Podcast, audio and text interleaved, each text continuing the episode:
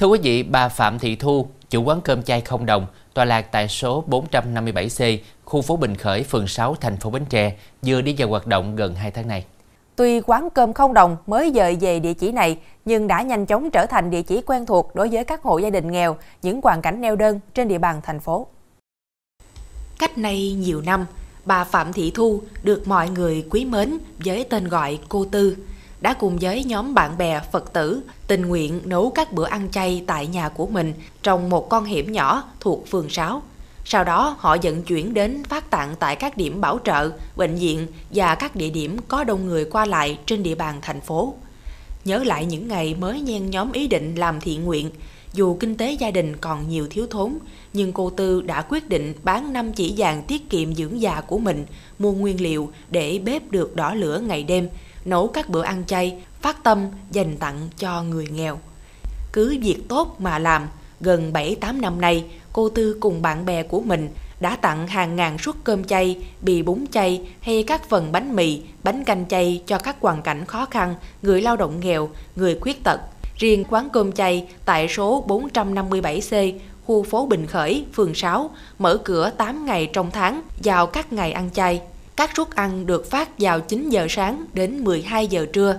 Quán hiện có hơn 10 Phật tử và các bạn bè thân hữu của cô Tư phụ giúp. Kinh phí để duy trì hoạt động quán cơm là do cô Tư và các người con của cô hỗ trợ là chính. Theo thời gian, thấy hoạt động có ý nghĩa, bạn bè của cô đã ủng hộ gạo, đường và rau củ quả. Với bác à, Tâm mà mình làm phận sự à, từ thiện đó thì là 10 trên 10 năm nay.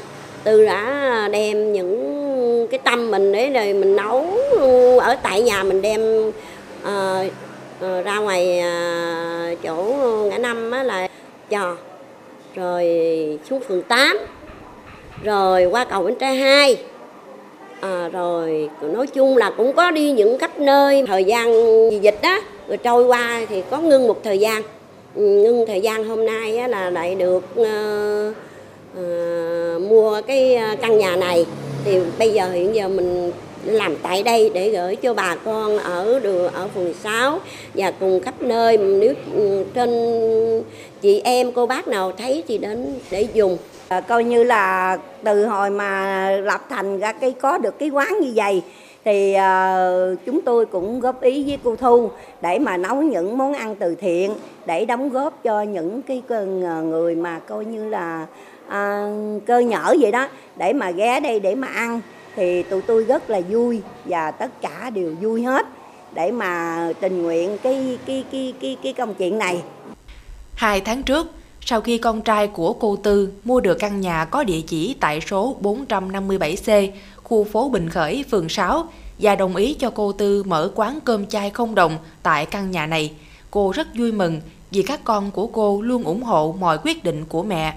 Hai tháng này, quán cơm luôn đông khách, Cô vui mừng và rất chu đáo trong việc chuẩn bị những bữa ăn với thực đơn đa dạng đến tay mọi người. Quán cơm chay không đồng đi vào hoạt động không chỉ mang đến suất cơm chay cho người lao động, người cơ nhở mà cô Tư và những người bạn của mình còn mong muốn những người có hoàn cảnh khó khăn được gặp nhau để trò chuyện mang đến những giờ phút thư thái, rời xa cuộc sống đầy áp lực, hướng tới sự tích cực, ý nghĩa hơn. Mình đến đây thì à, mình cũng ăn được nhiều lần rồi thì à, mình thấy là món bún ăn cũng ngon rồi, rồi bánh xèo là hoặc là những các món ờ, ờ, mình ăn thấy rất là ngon. Nên mình lại thích. Khi nào mà có ờ, từ thiện thì mình sẽ lại đây mình vụ ăn. Ngốn thấy rất là ngon. Rồi quán thì mình cũng thấy sạch sẽ. Coi như là tiếp đón mình cũng rất là nồng hậu dễ thương. Tiêu chí của quán cơm chay không đồng là chào đón tất cả những người thích ăn chay đến thưởng thức, nhất là các hộ có hoàn cảnh khó khăn. Những món ăn chay được chế biến kỹ lưỡng và đảm bảo vệ sinh đã mang đến bữa cơm đầm ấm tình người. Có lẽ xuất phát từ ý nghĩa tốt đẹp đó mà sau gần 2 tháng khai trường, quán cơm không đồng này lúc nào cũng đông khách. Không gian quán tuy nhỏ nhưng luôn tràn ngập sự thân thiện, gần gũi người với người trao cho nhau những nụ cười yêu thương, những ánh mắt vui tươi và lan tỏa năng lượng tích cực trong cuộc sống.